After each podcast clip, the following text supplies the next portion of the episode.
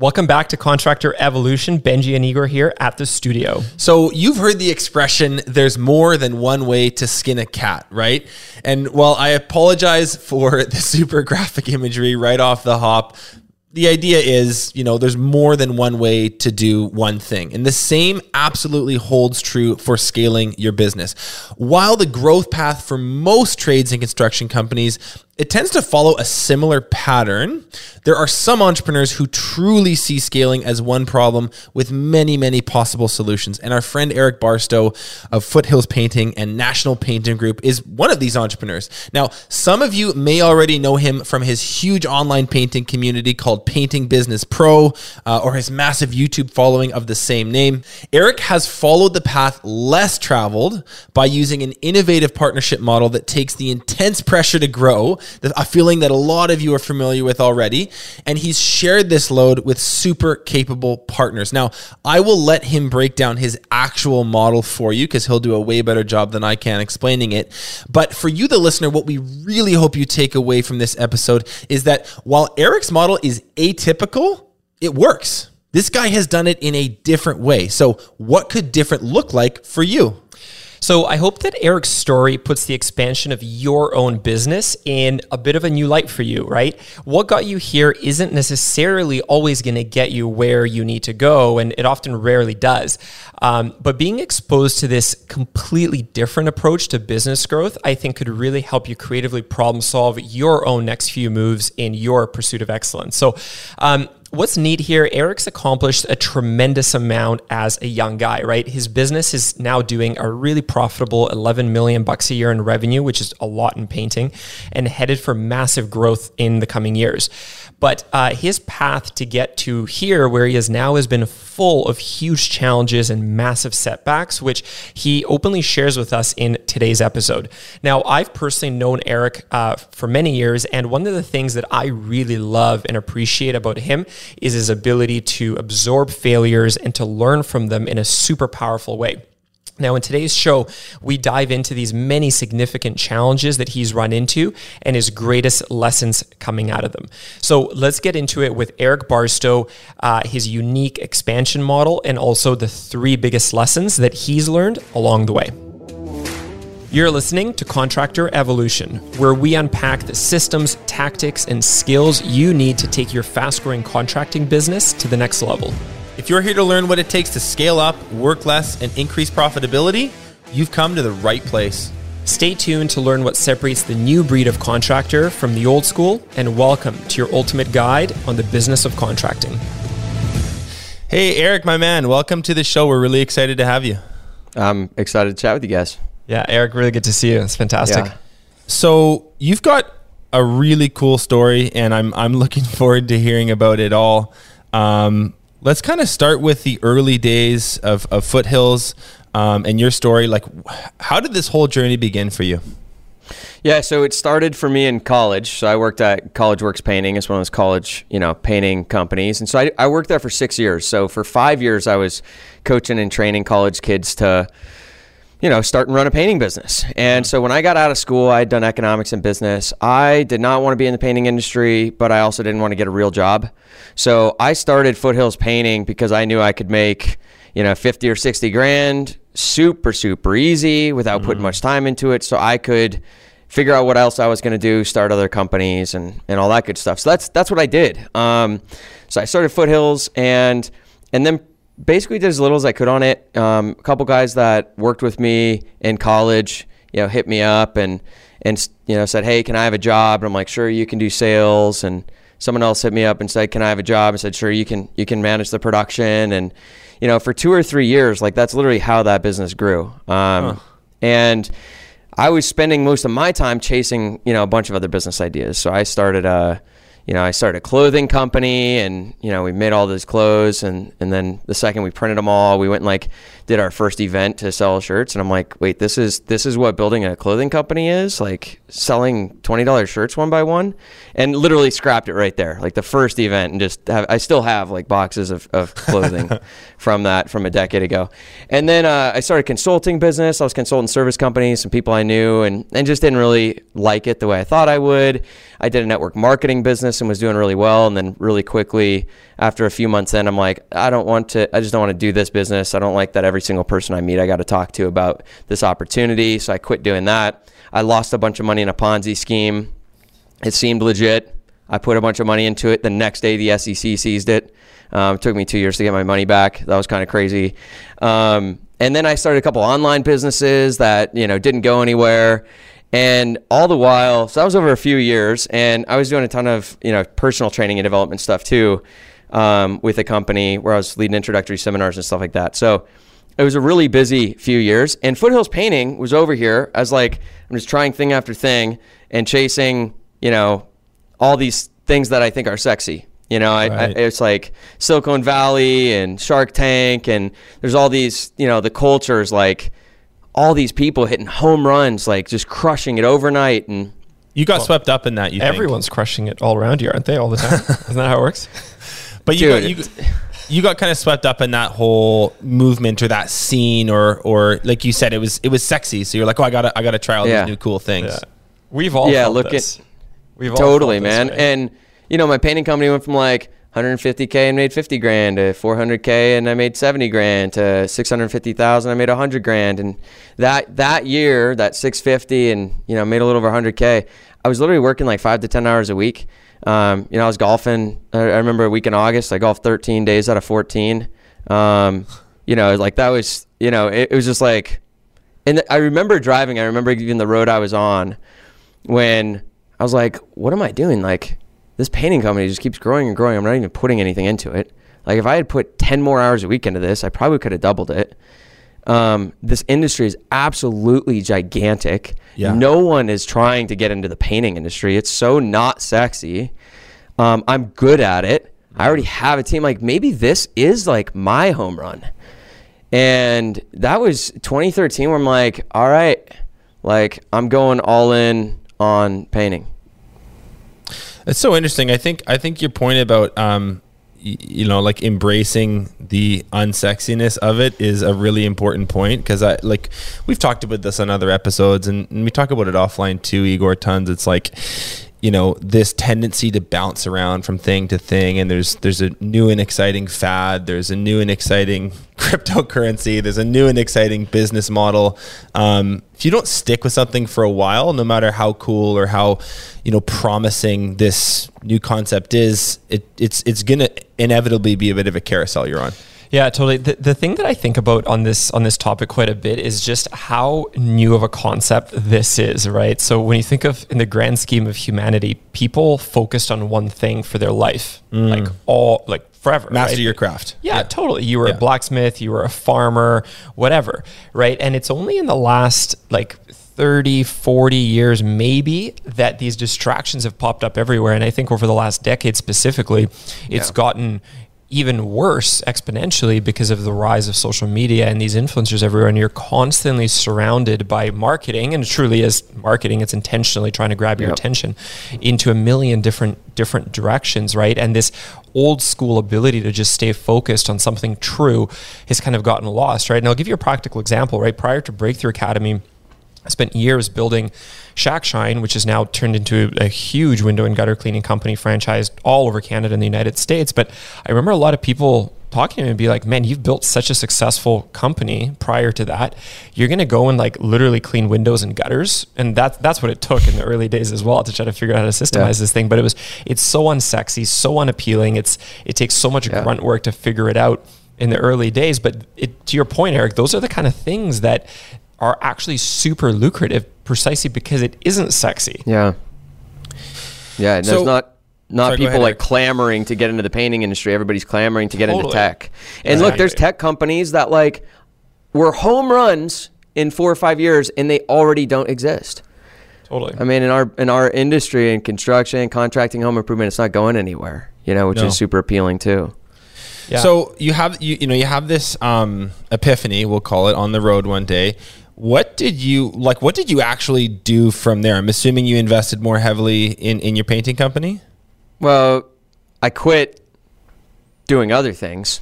Was the first thing, uh, but I wasn't done making a lot of mistakes. Uh, still not, but yeah. So I had already been grooming Ben, my partner, you know, and kind of setting him up to take over some kind of ownership role in Foothills Painting. Um, because I, at the time I was like, I'm trying to get out of painting. I need some exit plan here, and you know, I'm like, hey, that that was maybe going to be it. So around this time is when he had kind of proved himself and earned his his stripes, and I didn't feel like I could not promote him into you know a, a partner role with me. So and sorry, um, j- just to clarify, what did that mean for you when you said like he had earned his stripes um, and and it made sense to kind of bring him in as a partner? What what does that mean in the context of your painting business? I think the the, the shared expectations we had with each other of what he needed to develop himself in, the kind of performer he needed to be. Um, back then is that those expectations are very different than ones I would have now. But back then it was hey man, I think you're you, you've done it. Like you're ready to get this partnership role. And so the deal was this: we said, I said, hey man, I'm going to give you 50% of the company. The deal is you run it, and that was our agreement. And he uh, he took the company the next year to 1.1 million. Um, wow. And In one year, that kind of growth went from 650 to 1.1, and I went from you know whatever my 10 or 15 hours a week to like two supporting him. And so I was in this place of like, okay, well, now what am I going to do? Um, and I'm like, well, that, that seems like a pretty good deal for me and Ben. You know, it was a huge win for him. Yeah. You know, he's he's fresh out of college, 23 years old, and owns half of a million dollar company, and he's making six figures. Like that was a great deal for him, and for me, it was a great deal. You know, so it was just such a win win. And uh, you know, so we're like, okay, well, maybe we'll start more franchises and locations. At the time, I was also teaching people online how to start and build a painting company. Mm. So I decided I'd put up a, a thing on my website that said, hey, if you want to work with me, you know, apply here. And I started getting applications. And, you know, the more people I started talking to, um, that was kind of like, hey, should we start a franchise? And, and that's what kind of went down that whole road of like, hey, let, maybe we start opening more locations. How did that go? you know, we started with franchise because that would seem to be the obvious thing. You know, was oh well, it's time to franchise. You know, that's what everybody does. Like, yeah. I guess I got this location. I guess I'll open a bunch more locations. And there was just like all these conversations I was having with people. I just didn't. I didn't like. I didn't like it. Something just for me didn't feel right about it. And I think there's a couple things I, I didn't like. The first is it felt really transactional. You know, like we're gonna this is your fee and this is what I'm gonna you're gonna pay us every year and this is what we're gonna do for you and it just felt like uh-huh. I think that's uh-huh. important expectations but it felt transactional and I like I love people I love partnerships I love entrepreneurship and I want to be like in it with people I wanted more Bens that were like my partners like we're in it together and uh, oops and so that was the first thing. And then the other thing is I'm like just so passionate about entrepreneurship and you know, I always have been for the opportunity of, of entrepreneurship. And for me that's that's building a business that can provide you a lifestyle and you can create freedom and you have this huge ups- unlimited upside. Like I love that aspect of entrepreneurship and I felt like building a franchise um, limited that for people. You know, and um, if if I was going to start a franchise, I kind of have to, you know, let's take the Denver market. I've got I can't give that whole Denver market to one person because they own that market now, and if they don't turn out to be a really high performer, like as the franchisor, I've lost a lot of yeah. opportunity there. So I'm forced to kind of carve that market up into a lot of smaller territories. And you know, in the service industry, one of the easiest ways to grow a business is to grow it geographically. And I think limiting that really limits upside. And so when I looked around at a lot of the other franchise, you know, painting franchises out there, you know, the the most of them end up being forced kind of to be owner operators. You know, when you take the, right. the, limited territory size, how big can a company really get in that limited territory? And then what's the profit margin once you've actually hired a whole team? You know, 20% net is pretty healthy profit margin once you've got a team running everything. But then you take a, a, a royalty off of that and you're doing 1.5 million with some of one of the best painting franchises are doing you know and after your royalty you're making 100 to 150k maybe yeah. 200 grand. And i'm like that's what the best ones are doing. I, I just felt like it wasn't what i wanted to create you know and I, I love i think it kind of took away the magic of entrepreneurship for me.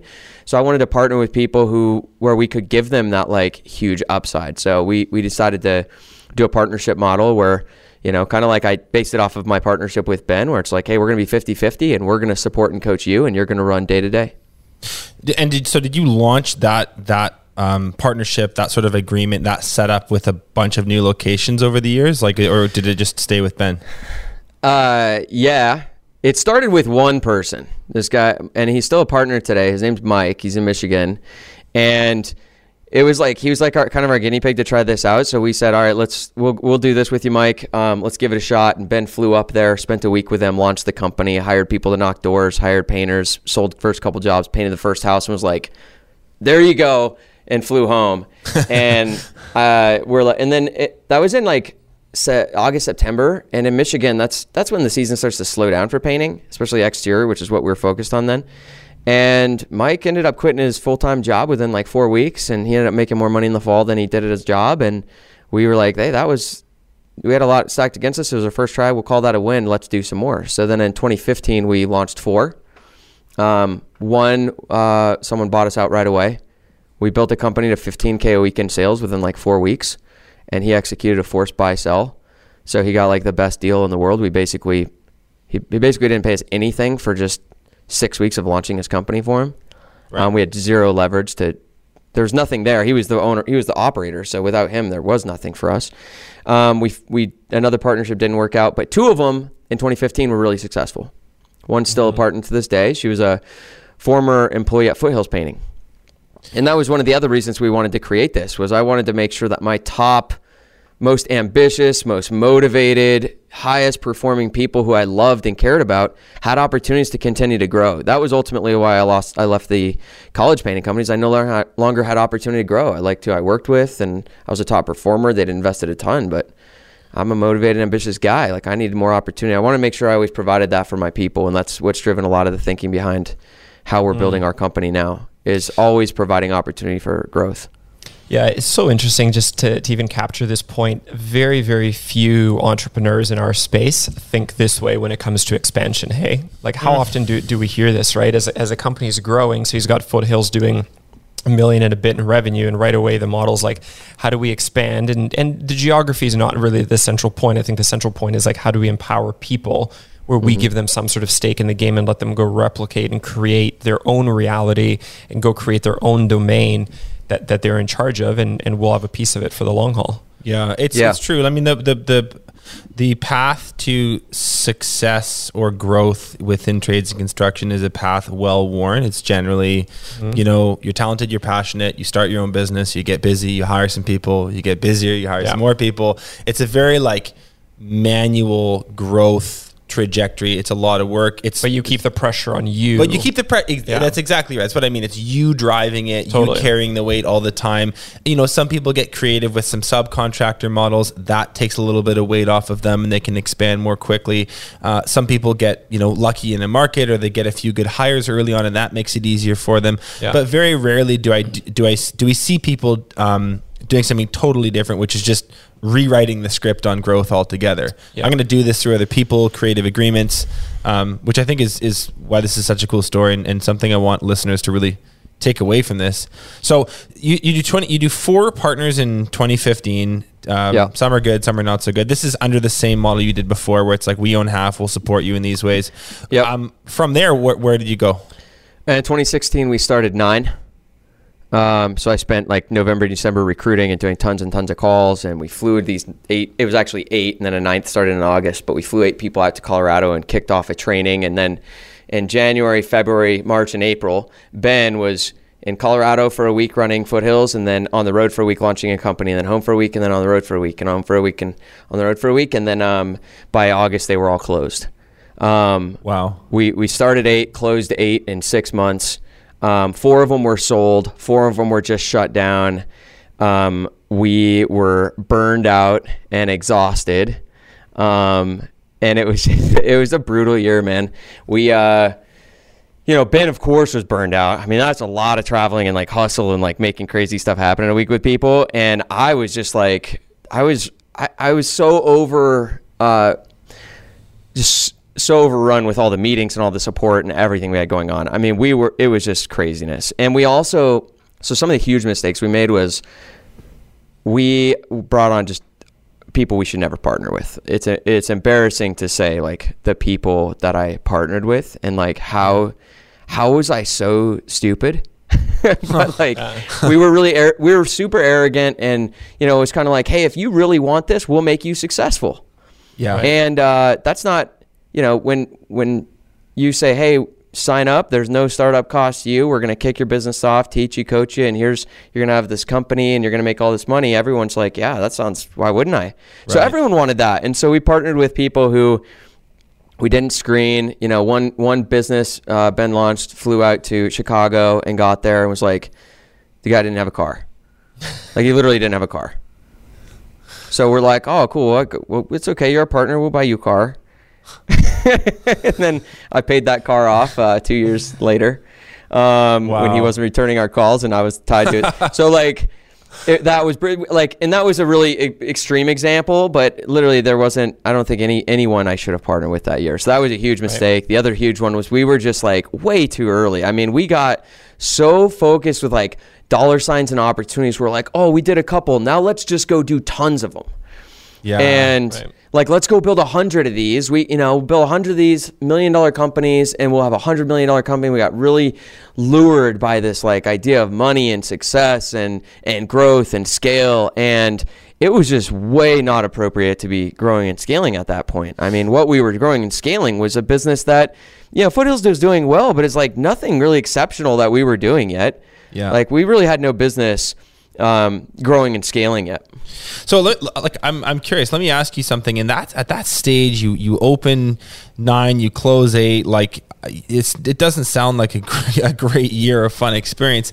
Do you remember your headspace at that time? Like were you sort of blindly powering forward, going, "This is all good. We're fine. We're going to figure this out," or like was there some voice in your head going, "Uh, there, there's something wrong here"? I don't think either. I can't remember. Um, I know it was exhausting. I know, but I was like, I mean, I was just grinding it out. Yeah. You know, I mean, I was really committed. To, I, I'm a such an optimist. You know, I mean, that's part of my, you know, why I got my ass kicked. Um, but I was like, hey, it, you're you're gonna make it. You're gonna make. You know, I know that like, hey, if you start a business and you really stick with it and you just keep learning and you keep learning, like, you don't start a business for what you're gonna do in the first four weeks. You don't start it for what you're gonna do in the first year. You don't like the whole thing is like, what are you building down the road? And so I, I personally, I'm like, you guys are gonna be good. Stick with this, and I. And then they start dropping, and then I'm like, dude, this isn't working. And then it's like, start facing it. And then it just got to a point where like, just close them all. We're done. Um. You know, and it was a relief. The one we started in August was with a, an, an existing Foothills employee, and his name's Hunter, and he's still with us, and he's kicking ass, kicking ass right now. He's doing really, really well. Um, but the eight we didn't know, we just closed them all. So it was like, man, that happened so fast. Like I didn't even have time to think. I didn't think I had time to think. Yeah. You know, like Mindspace, I was just going, going, going, going, going. Right. I've known Eric for a long time, and one of the things that Eric that that, that I really appreciate about you, especially in, in this kind of context when it comes to like stories and lessons, like Eric moves really fast and fails really fast, and hence why it makes for such a good story. But um, you you certainly learn a lot very quickly. Just quick question out of, out of curiosity: these uh, external partners that you found that year, so outside of Hunter, where did they come from? How did you recruit so many so quickly? just through through Painting Business Pro, I literally like sent emails and I was like, "Hey, you want to you want to partner with me? Hey, you want to partner with me? Apply here, apply here."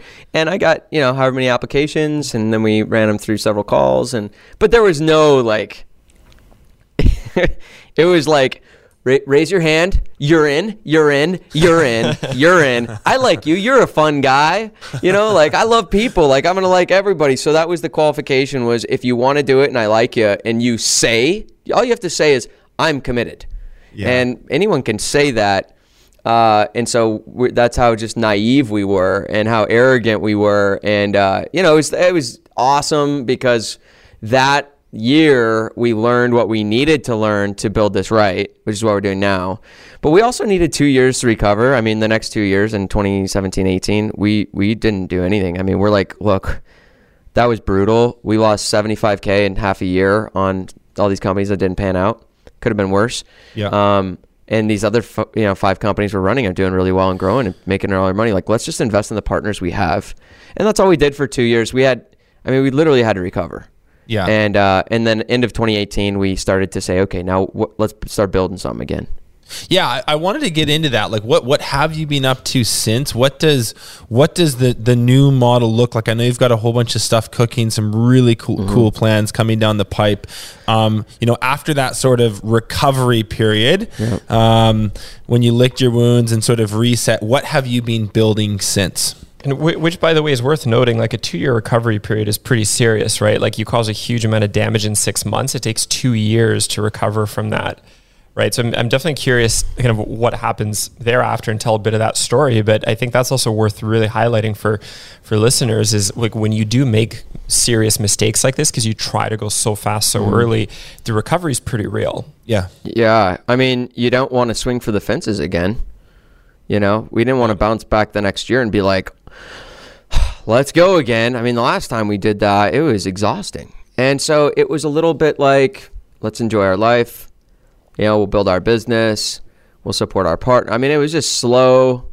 You know, it wasn't like I was like recovering, like laying in bed, you know, sad or something. You know, Yeah, I was you, were, happy. you were back to focus on Foothill. Well, you're always happy. Yeah, you're- just you're- just yeah, focus on that and and but going back to like you know I remember a, a trip I had in the mountains. You know, I was supposed to be on a ski trip and I was working all day every day. I'm like I'm not even enjoying my life with this many partners, this much growth. So we kind of went back to the other side of like, let's remember we're doing this for our life, and let's have a life. And that was kind of what the next couple years were.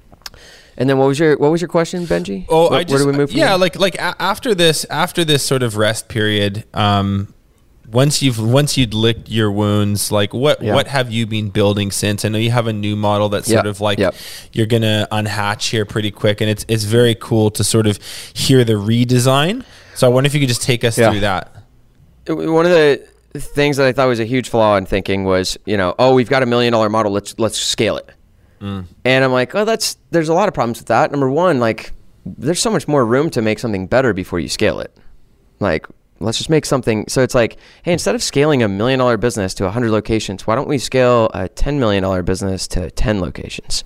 Mm-hmm. you know same outcome but it's it's all cleaner you know the employees love where they work. They make great money. The systems are dialed. The customers have a great experience. But more than that our offer to a potential partner is so much better now. You know i can because we actually have we're, we're a year from saying hey this is the $10 million model. Foothills can do that right now. We're just focused on improving more systems still before we focus on just adding more bodies and you know growth. But i can say to a partner our offer now is hey you know you partner with us and in five to seven years we're going to grow a $10 million painting company together. We're going to be our agreement is it ends up being 60 40 or 50 50 with you know we would own the 60 and it depends on you know what year. Um, but it in, in their ownership vests you know so we, we can get into those those agreement specifics if you want in a sec but the fundamentals is you know we're gonna we want to partner with people who are highly talented individuals who are in leadership roles already they're really successful already but the path they're on is like another 15 years of corporate you know corporate work where they're working 50 or 60 hours a week and for limited growth in terms of income.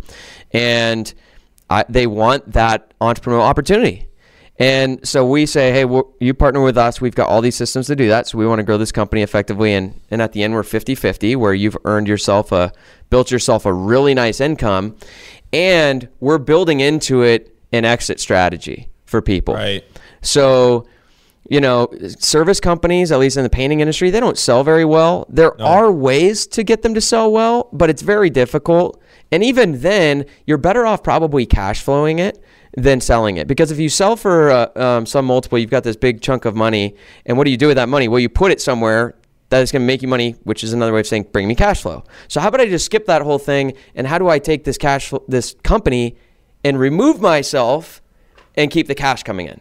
Totally. And so, you know, our offer is, you know, when you get to 10 million, we're going to help you either put a general manager in place and plug them into our system and you support them, but you're down to very little work, or put a couple leadership people in place, or give some equity to someone and you remove yourself entirely, or let's continue to grow together. So we're really building that infrastructure centrally to allow someone to not just come in and build a company, but also to be able to exit and you know create some economic independence and freedom for themselves with just enormous upside too.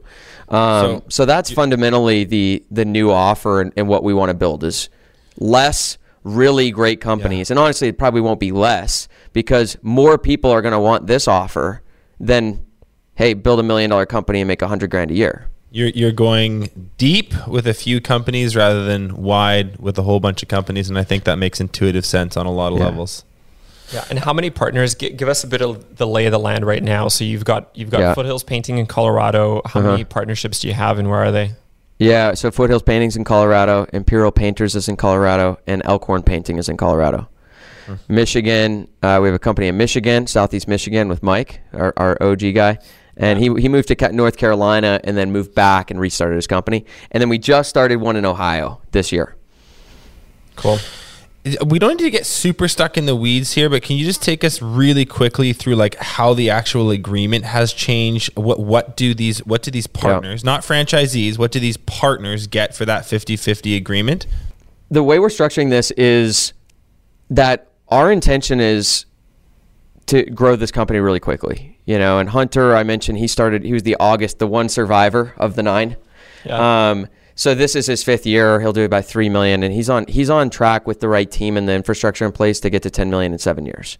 So that's that is the the game plan. And the best way that we can help someone do that is to take as many of as much of the burden of running a business off them as possible.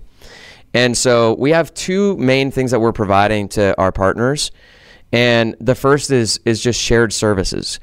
So there's a number of things that any really successful painting company is going to have. You're going to have a CPA, CFO, you're going to have software, you're going to have HR, you're going to have a learning management system, you're going to have systems and SOPs, um, you're going to have a website developer, you're going to have a marketing director. So we're doing all of those at National Painting Group. I'm building that whole team and, sp- and they're supporting a number of companies. What's really powerful about this is Foothills painting right now maybe could justify someone for like eighty thousand dollars a year, but they don't. It wouldn't even be a full time job for the numbers we need to hit at Foothills. But I was able to hire two people that I can pay $125,000 a year with bonuses because they're supporting five companies. Yeah. So I'm able to hire like really incredibly talented people because they've got leverage across all these companies. Mm-hmm. And so that's that's the first thing we're we're bringing and offering to our partners. And then the second is so the, and those shared services are paid for by the companies. Just because you know you'd pay for SEO if it was done anyway. You'd pay for a marketing director anyway. The other thing that we we provide, which is not paid for by companies, it's just like this is one of our costs of what we're we're building is coaching. So we're gonna have a number of coaching consultants. So we already have a couple people that are like contracting from our existing companies that support you know, production managers and sales reps and office managers. Um, and then I'll bring on some other additional coaches. Uh, and then innovation and system development. It's, as you guys know, really time consuming to build systems and they're never done and they can always be better and they're and as a company grows there's more systems to build and that's really time consuming we're going to do that centrally and then we're also building new opportunities you know we're, we're building out the commercial painting model we're probably going to get into some other trades. We want to make sure that we continue to provide opportunities to our partners, the employees at all of our companies. So we'll be will be doing that work over here as well. Um, so that's what we're doing, and and their job is to run the day to day, which really is hire the team, build and develop the team, and build and develop leaders. Yeah. I, I love how you've centralized a lot of these really key infrastructural elements. It makes a ton of sense for you. You can get a higher quality person or team doing it, and then you can spread it out and leverage that. Um, uh, I, I was going to ask, you know, for someone listening they, they make, oh man, this sounds like a, a, lot like a franchise, Eric. Can you just give me the key bullet points? Like make make the distinction between what you guys are doing and a traditional franchise system. Yeah, well, the first thing is uh, every company is its own unique company. So we don't have a single name. Every company has a different name, different brand. Um, the other big one is there's uh, there's you know it's, it's shared ownership. Mm-hmm. So whereas a, a franchise, your your goal is to earn a profit, and our goal is to to maximize revenue to get more you know of our royalties. Um, so we're aligned in that way. There's no geographical restrictions. So one of our partners in Ohio, his ambitions are to build the Cleveland market, then the Columbus market, then the Cincinnati market, and there's no fees up front. So it's it is a little easier to attract people. Matt, you know, our partner in Ohio, he didn't have to put a, a, any you know money down to start this company with us. Well, that's Um, huge because usually when you are a franchisee, you would be given a certain set of postal codes, and if you want to operate Yep. outside of that, it's a huge. There's a huge fee to go and do that. It's it's you you are somewhat put in a box, whereas with this system, it's gr- grow wherever you want. Yeah. Yeah. Yep. Yep. So and and then again the the upside I think is uh, is super is a big difference. That's a big one. Yeah, You know, it's just that that growth potential. the ceiling's a lot higher. Yeah. And um, what what does the next I don't know two years look like for you with this model? Or are you are you recruiting? Are you are you training? Like what No. what do you what are you up to the next little bit? No, and we at the end of 2018 we were like, hey, this is this is where we're heading, and we spent a lot of time thinking about that and creating that and getting clear about that. And we're like, cool. Well, we're going to spend the next year really shoring up our foundation financially, accountabilities, CRM, foundational systems, and uh, and then we'll launch new companies in tw- the next year. And that was like three years ago, and we're still shoring up the foundation. Um, there's It's a big departure from the way you went about it before, isn't it? Uh, that was the yeah I- i first had to learn stop chasing the sexy and then i had to learn like dude stop chasing the money and build something great and it takes takes a lot of time and i'm super i mean it's it's incredible we've grown a ton not trying to grow Yeah. You know our our team is has i mean we've been giving probably 20 to 25% raises every year because our systems are better people's performance is better their output is better our customer experience is better our marketing is getting better we're getting more profitable. But it's like hey let's we're not ready yet. Like you know i've got to the next step is get these systems right. Yeah. and then so that's the big one for the next two years is continuing that. Um, and then the other is building my team at national painting group it's still literally me and then my two marketing directors Yeah. and I have three or four really key hires that are going to lead divisions um, at NPG. So that'll be within the next six months, and then uh, probably within two years we will start to expand. Um, in 2023, I think is when we'll probably first start bringing on additional partners, and then it'll be five or five or ten. Yeah. because Yeah. we'll be able to do a lot if we do it right, you know. And I think that's we'll we'll be getting to that in a minute. You know, Yeah. just some And- of these lessons learned. And what's really cool, even like pre expansion, like like before this big push that he's about to undertake, Erica, how much revenue are you guys doing combined between between all the the different businesses? Yeah, this year a bit like eleven, between eleven and twelve million this year. Seven and a half Mm. last year with four companies. Which is interesting to go from seven and a half to 11, 12 this year. It's, you know, there are a lot of companies in Breakthrough Academy that do that like over, over 10, but it looks very different with how much pressure Looks is on the one owner Yep. versus what Eric has and how much it's spread. I mean, I've known Eric for a long time and his quality of life and just the way that he goes about stuff is, it is very unique and very cool. And it, it is interesting, man, like how big of a business you do run at the end of the day. And, and yes, I get there's, you know, you're part owner and a whole bunch of them, but Yep. um, it is such a different and unique and cool approach to getting to that over $10 million mark. And they haven't even yet started the big scaling, which is just No. about to come. Just getting started. Yeah. Yeah. Yeah. So uh, unbelievable story. Uh, I, I really enjoyed listening to all of it, Eric. I, I you know, when we connected quick to kind of brainstorm th- this episode, I'd ask you to come up with, you know, having been through what you've been through, what are your biggest lessons for entrepreneurs, up and comers, people that are kind of starting or somewhere along their journey? And I think I think you'd come up with three. So I wanna I wanna go through these with you now. Um, Yeah. Biggest lessons for other entrepreneurs. What's lesson number one? Well, I think it's the number one, Benji, is if you're going to partner with someone, make sure that they have a car. Um, that was that's a really good one. Huge takeaway Um, from this episode, I think. Uh, no, the first one, and, and it's this is hard to do because I have learned from every failure, and there are so many. Um, but I think the first one, like if it would be patience and discipline. That's kind of the the bullet there. Um, should we dive into that? Yes, please. Okay. So there was something I saw. I don't even. It was probably a couple years ago. It was a guy that was in a business group that I was in, and he just posted it, but it stuck with me. And he said, uh, "The fastest path is a straight line through the long cut." and I was like, I love, I love that. You know, like what's the what's the long cut? Like what's the the fastest way to build something is doing it right, not Right. taking any shortcut. And it's really hard to resist that temptation. Um, you really do have to keep questioning, like, is this done right yet? Is this done right yet? And continue to question. And it's so hard. It takes a lot of discipline to do that. Um, because doing the right, doing things right, really does take time. time. Well, that that's Sound that's familiar? that's why it's hard. Like the day to day experience, the lived experience of it is that it actually you perceive it as very very slow. You're like a glacier moving, Yeah. and it's like, come on! Like I see this.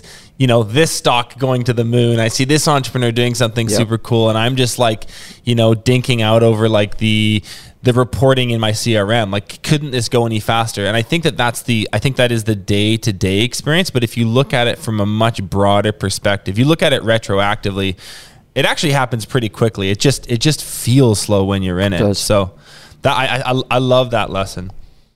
Anything to add to that, Igor? Yeah, definitely. I think um, you know people really, really underestimate how long your timeline and time horizon really is. Right. Um, to Eric's point, like it takes a it, it yes, it absolutely takes a whole bunch of time to build great foundational teams, systems, processes, structures in a business. Um, and, and there's just so many of them, right? From like legal foundations, accounting and financial foundations, taking your time to vet and pick really like the right team members. So I, this hiring decision that we made two days ago, we've been interviewing for like four and a half months in a key role, right? Like there's just things really take time, not to mention the building, as you said, of like standard operating procedures and onboarding programs and training programs of staff, all this stuff. But at the end of the day, you can build a ton of really good stuff in Eric, what do we call it? Let's say four to five years of really focused work. Is that reasonable? You build a Oh lot of cool stuff. you you'd be amazed at what you can do in four to five years. Totally. And the question I would really pose to everyone to think about is is four to five years of system and structure building a long time in the grand scheme of your career? That seems like really good value, right? Yeah. And and one of the things I find cool is to map out at um, you know in this case we're all very young but to map out on a timeline almost like to scale draw it out on one of these really long pieces of paper where you started where you're at now and what your time horizon looks like even to a relatively early retirement and you've got a long way to go, right? So I, I think people don't realize that there really isn't anywhere that you have to rush to. While, yes, uh, Bitcoin and Dogecoin and this stock and that stock is going up and that tech company, um, if you can if you can pull out that noise, um, you actually have quite a long runway and, and and if you build really good foundational structure for a couple of years and then scale for the next 10 let's just say in 15 years you can build something absolutely epic. And 15 years to work on something look at just zoom out generations past your grandfather your great grandfather if you said i'm working really hard for 15 years and then i'm golden people would be like that's crazy. But it's totally doable. Yeah.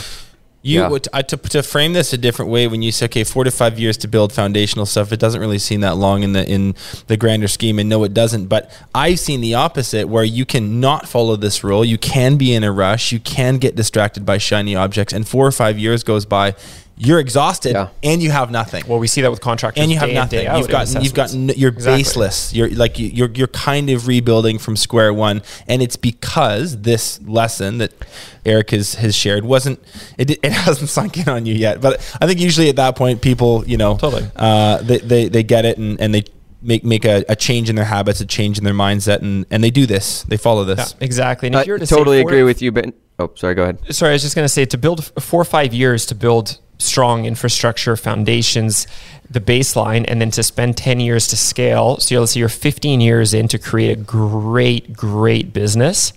Uh, you could do that like three times in your career if you Right. wanted to, right? Well, and and you know, the I think the like when you say that Igor, people hear like there's something like people might feel like I'm sacrificing if I just take my time for. It's like no, no, no, no. That's the thing. That's the illusion.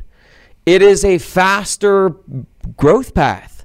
You're not going to sacrifice growth building better systems. Your business will. We've been growing without trying to grow. We literally like, hey, we're not going to grow this year. We're just going to work on our system, and our and it just grows because we're making things better. So I think it's important that people realize that, like, no, you don't sacrifice anything. You're sacrificing growth when you're focused on like growth rather than just doing it right. Too like, you know, to your point, Benji, you don't end up having to go back and do things a second time. Doing things twice takes longer than doing them once right.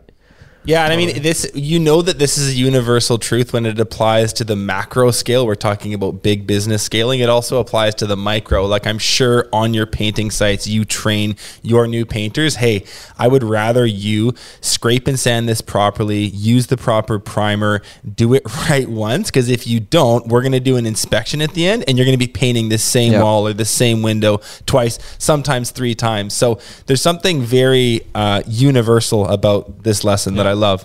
Yeah, I, I, I instill in this this concept in our team all the time is to, is to be thorough uh, and and do things really really well uh, A to Z before we move on and and that that applies to, to so many things in business and Eric that that that I think is the key concept to Yeah. like going slower in order to go fast.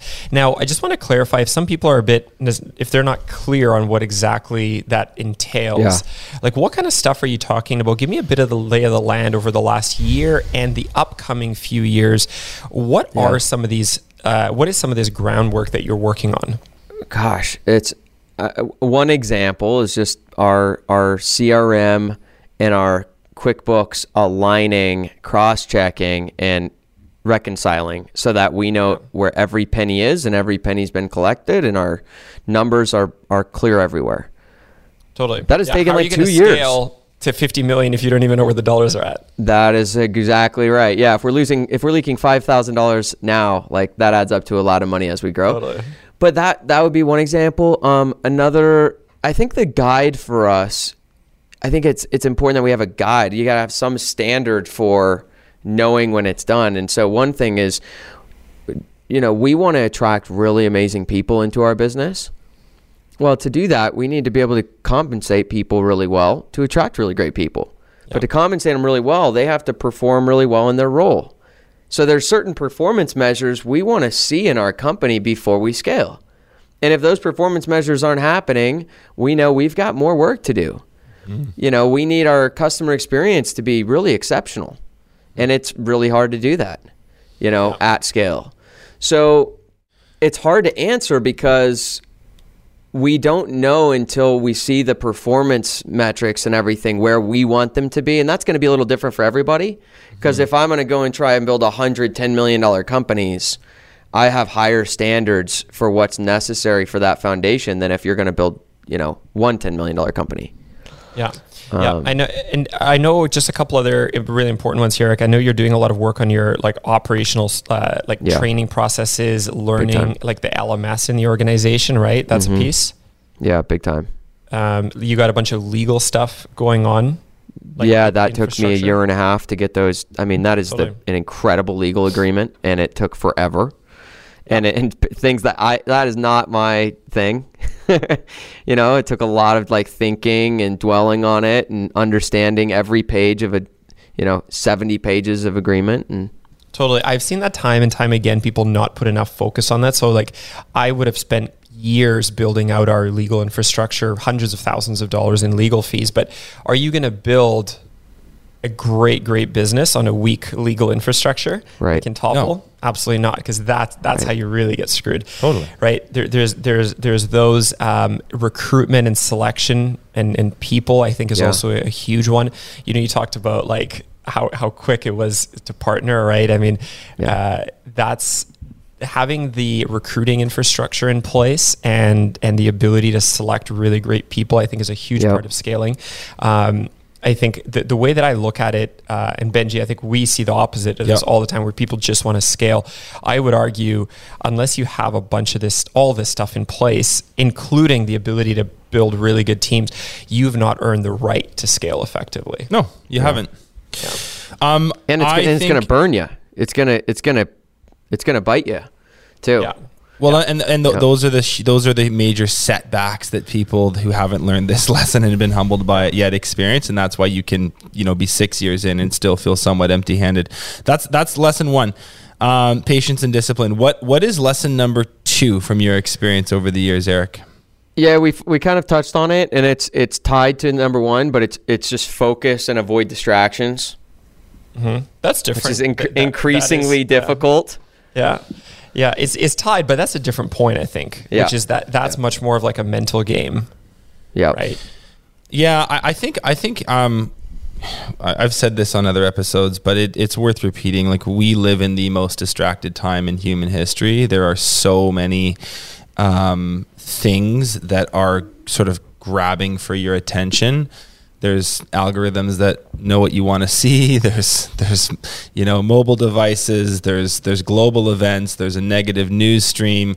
Um, there's very very very clever clever marketers, and I think especially so that's that's just you know the the fact of the matter when it comes to the world we live in. You add Yeah. the other the the other side to that coin is the entrepreneurial spirit is by nature very energetic and and somewhat easily distracted. So I think this concept of um, you know putting blinders on is one that's that that is worth repeating. What it, like what kind of stuff are there practical steps that you've learned over the last few years, Eric, that help you put those blinders on and really say, you know, bat away the stuff that seems sexy, that seems exciting, Yeah.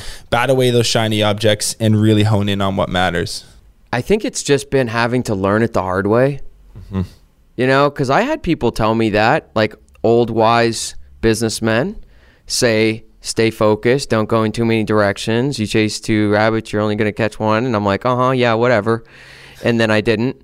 It was, I, I just saw the, Im- I had to see the impact of it myself of like, I'm trying to go in too many directions. I can't, especially when I get started to get focused on trying to do something right build something right and I see how much time it takes, I'm like, I can't build three things right.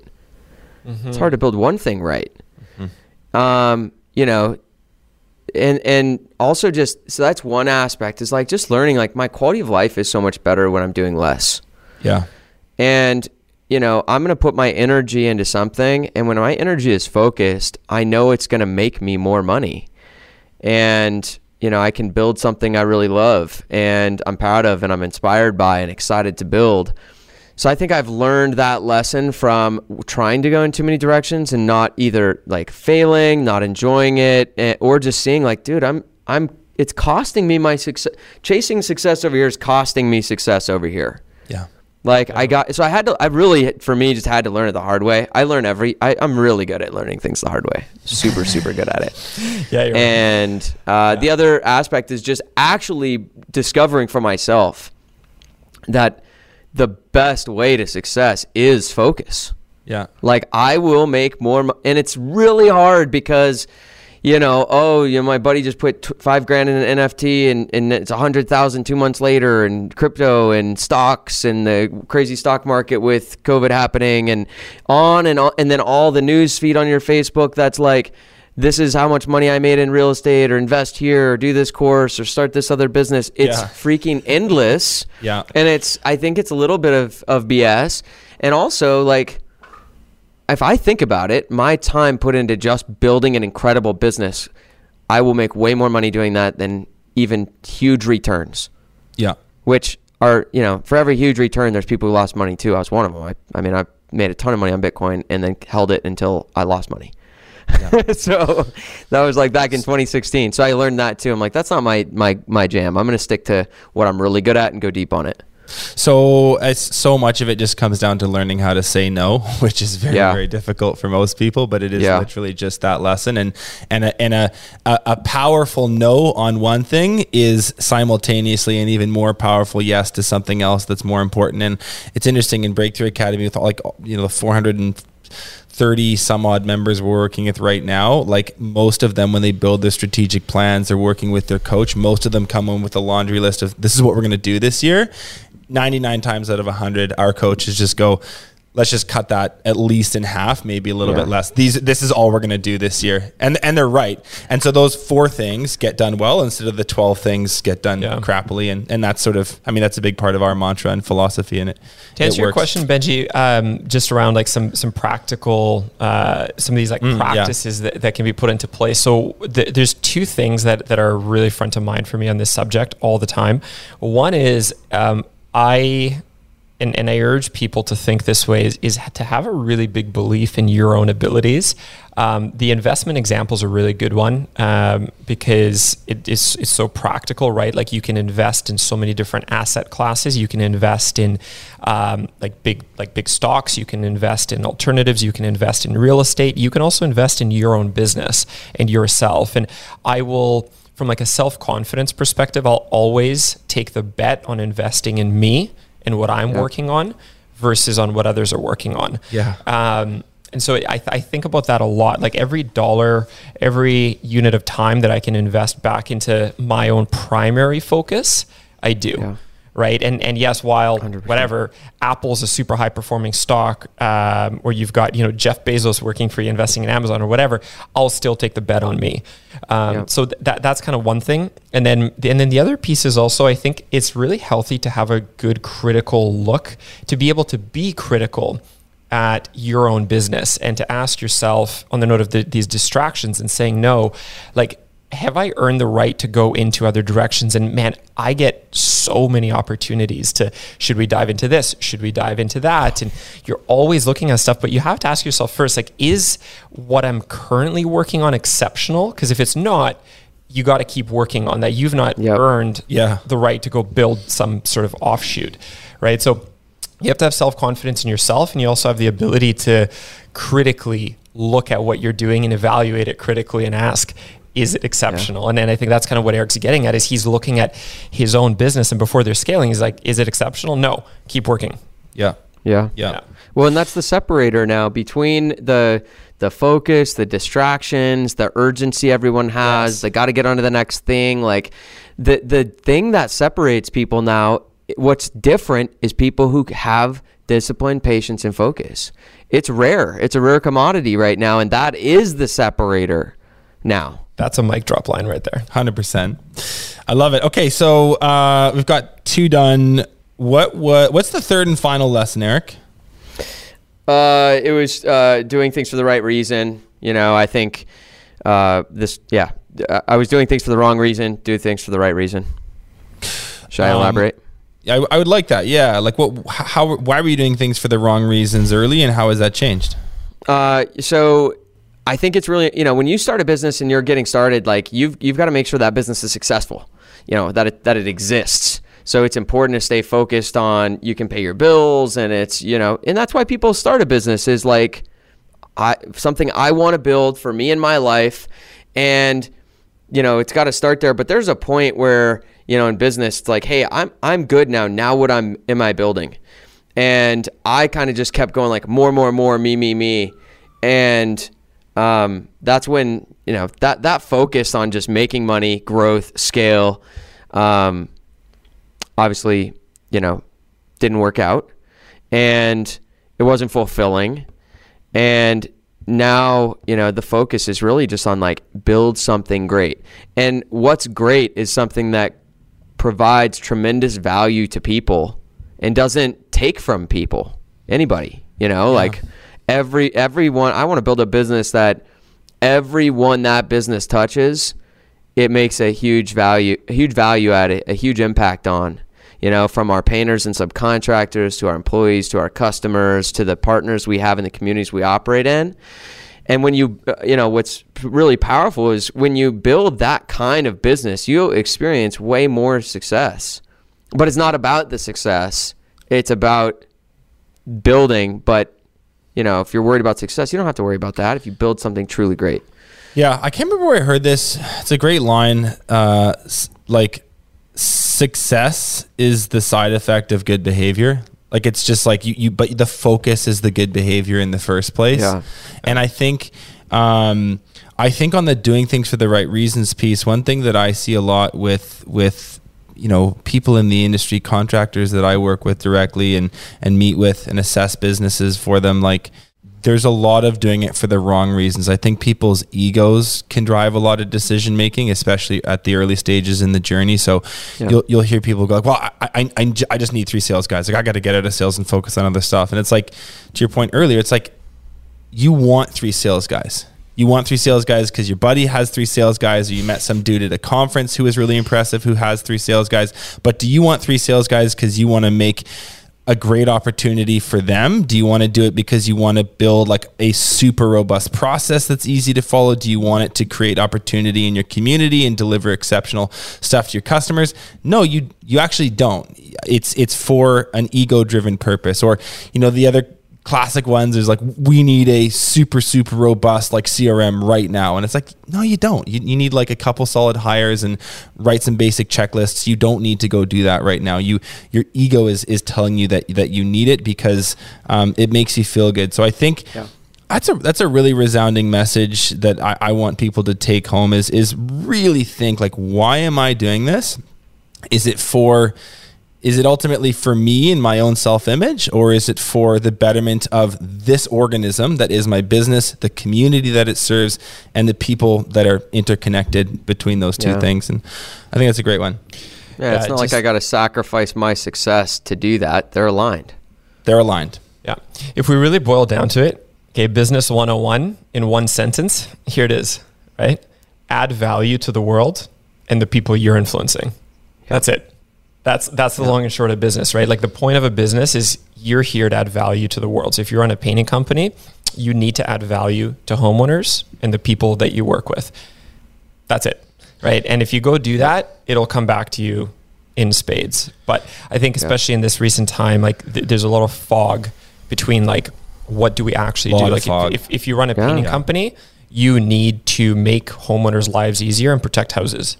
That's what you got to do. Yeah like for for yep. for our listeners, I just want that to be so clear. Like, uh, you know, all, all of you contractors out there, like if you are listening to this podcast, you are probably already in a very, very, very good position.